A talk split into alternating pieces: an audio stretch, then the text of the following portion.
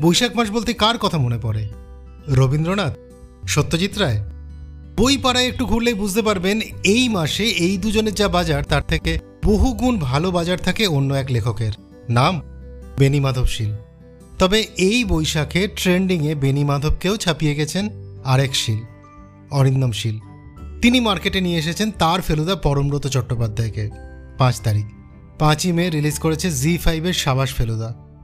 সারা রাত train journey করে গিয়ে না ঘুমিয়ে বাড়ির পেন্ডিং কাজকর্ম ফেলে রেখে বাজারঘাট না করেও শেষ করেছি সেদিন সকালেই। এটাই ফেলুদা ম্যাজিক ভালো মন্দ যাই হোক, দেখতেই হবে।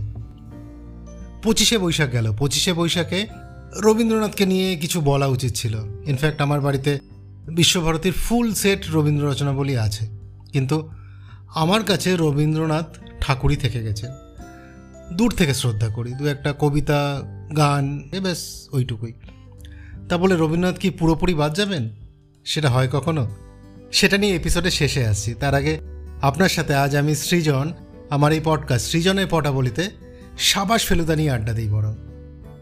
চাটা বলি। এই কালিদা, দুটো লেবু চা। আজ প্রথমে একটা হোমওয়ার্ক দেবো আপনাকে। বাজারে এখন তরমুজ উঠেছে, একটা কিলো তিনেকের বড় তরমুজ কিনে আনুন বাজার থেকে। বাড়ি ফিরে গিন্নি বা কর্তার দিকে দশ ফুট মতো দূর থেকে সেটা ছুঁড়ে দিয়ে ক্যাশ নিতে বলুন।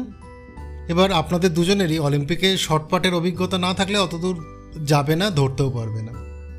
এবার ভাবুন একটা পাথরের মাথা, প্রমাণ সাইজের, যক্ষীর মাথা, ফলে হিস্টোরিক্যাল ভ্যালু অমূল্য। সেটা পরমব্রত থানার বড়বাবুর দিকে ছুড়ে দিচ্ছে, আর ইন্সপেক্টর ওই পাথরের ভারী জিনিসটা দূর থেকে ক্যাচও নিয়ে নিয়েছে। তার সাথে একটা তেলেগু সিনেমার মতো অ্যাকশন সিকোয়েন্স। ছোটবেলা থেকে বারবার পড়া, দেখা বা শোনা ফেলুদের সাথে আপনি মেলাতে পারবেন না এবং প্রথমেই একটা ডিসকানেক্ট তৈরি হয়ে যাবে। আর পুরো সিরিজ জুড়ে ফেলুদার এক্সপ্রেশন দেখে সেটা ফেলুদা না রামগরুরের ছানা আপনি ধরতেই পারবেন না। সেই হাফ চকলেটের সময় থেকেই পরমব্রত আমার পছন্দের একজন অভিনেতা এবং একজন দক্ষ অভিনেতা। কিন্তু এখানে গাম্ভীর্য দেখাতে গিয়ে এমন এক্সপ্রেশনলেস অভিনয় কেন করলেন সেটা বুঝলাম না।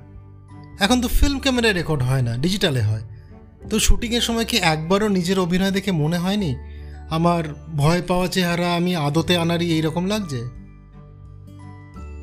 তোপসেকে নিয়ে কী বলব? ঋতব্রত ঋদ্ধির থেকে বেটার তোপসে। কিন্তু কার্টুন চরিত্র জনি ব্রাভোর মতো হেয়ারস্টাইল করে আর গার্লফ্রেন্ডের সাথে ভিডিও কল করে চরিত্রটার বারোটা বাজিয়ে দিল। শিলবাবু ভুলে গেছিলেন সত্যজিৎ রায় ফেলুদা মূলত শিশু ও কিশোরদের কথা ভেবেই লিখতেন, ফলে তোপসের গার্লফ্রেন্ড এলে বেসিক ব্যাপারটাই ঘেঁটে যাবে। ইনফ্যাক্ট ফেলুদাও বাঙালি বুদ্ধিমান দাদা যার রসবোধ প্রখর, সেই ফেলুদাকেও একেবারেই কাঠখোট্টা ঘ্যাম নিয়ে থাকা একটা লোক এরকম না বানালেই বোধহয় ভালো হতো। তবুও ফেলুদার থেকে তোপসে একটু বেটার তবে তোপসের ফোনে নেট খুব স্লো বলে লিঙ্ক খুলছে না, কিন্তু গার্লফ্রেন্ডের সাথে দিব্যি ভিডিও কলে কথা বলা যাচ্ছে, এটা হয় কি করে আমি বুঝলাম না। যারা নেটফ্লিক্সে সেক্রেট গেমস দেখেছেন, তারা সহজে নওয়াজউদ্দিন সিদ্দিকির অভিনয় করা গণেশ গায়তন্ডে ক্যারেক্টারটা ভুলতে পারবেন না। সেটা ফেলুদার গল্পে মুম্বাই পুলিশ হয়ে কেন এলো, শিলবাবুই জানেন। প্রথমত, এই সাপ্লটটা দরকারই ছিল না। আর রাখলেও পুলিশের অন্য নাম রাখা যেত নাকি কি জানি। নিশিকান্ত সরকার হয়েছেন সাথে পাচে না থাকা রুদ্রনীল ঘোষ। অনেকে বলছেন জটায়ুর মতো হয়েছে, যারা বলছেন তারা সত্যজিৎ রায়ের লেখাটা পড়েননি। পড়লে জানতেন যে মূল গল্পে চরিত্রটা মোটামুটি এরকমই ছিল। আর গ্যাংটকে গণ্ডগোলের পরের গল্পই সোনার কেল্লা, যেখানে জটায়ুর এন্ট্রি আর তারপর থেকেই তিনি পারমানেন্ট ফেসবুকেই দেখলাম সত্যজিৎ নিজেই কোথাও জানিয়েছেন যে জটায়ু চরিত্র সৃষ্টি করার সময় এই নিশিকান্ত বাবু আর শঙ্কুর অবিনাশ বাবু এই দুজনের কথা ওনার মাথায় ছিল। রুদ্রনীল কিন্তু চরিত্র অনুযায়ী ভালো অভিনয় করেছেন। যারা এই গল্পটা পড়েছেন, তারা এটাও জানেন যে এই গল্পের ভিলেন শশধর বোস। শশধরকে বেশ ভালোই ফুটিয়েছেন ঋত্বিক চক্রবর্তী। ওনার অভিনয় নিয়ে বিশেষ কিছু বলার থাকে না, তবে ওনার একটা ছদ্ম পরিচয় থাকার কথা, এখানে সেটাকে দুটো করা হয়েছে। বেসিক্যালি মুম্বাইয়ের একটা সাবপ্লটকে বেশ বড় করা হয়েছে। না করলেই ভালো হতো। মূল গল্পে বিশেষ কোনো কন্ট্রিবিউশন নেই সেটার ওয়াচ টাইম বাড়ানো ছাড়া। শিবকুমার সেলভ্যাঙ্কারের চরিত্রে অরিন্দম শীল নিজে। পরিচালনা ত্রুটিমুক্ত না হলেও অভিনয় ভালো করেছেন। রিসেন্টলি একটা ইন্টারভিউতে বলেছেন, ওনাকে কেউ নাকি বলেছে যে, সত্যজিতের পরেই নাকি ওনার ফেলুদা। আমি ওনাকে বলব, আপনি ভালো অভিনেতা, ভালো পরিচালক, তবে এই সব স্তাবকদের থেকে দূরে থাকুন, আপনারই ভালো হবে। সৌরসেনী মৈত্রকে আমার খুব ভালো লাগে। আমার ধারণা পরিচালকের পছন্দের অভিনেত্রী উনি। তাই সিকিম পুলিশের আইপিএস চরিত্রে দেখা গেল ওনাকে। ওনার কাজ উনি ঠিকঠাক করেছেন। আলাদা করে ভালো বা খারাপ বলার কিছুই নেই। বাকি থাকলেন মগনলাল মেঘরাজ। আপনি যদি শুধুই বইতে গ্যাংটকে গণ্ডগোল পড়ে থাকেন এবং অরিন্দম শীলের এই মাস্টারপিস না দেখে থাকেন, তাহলে হয়তো ভাবছেন যে এই গল্পে মগনলাল মেঘরাজ কোথা থেকে এলো?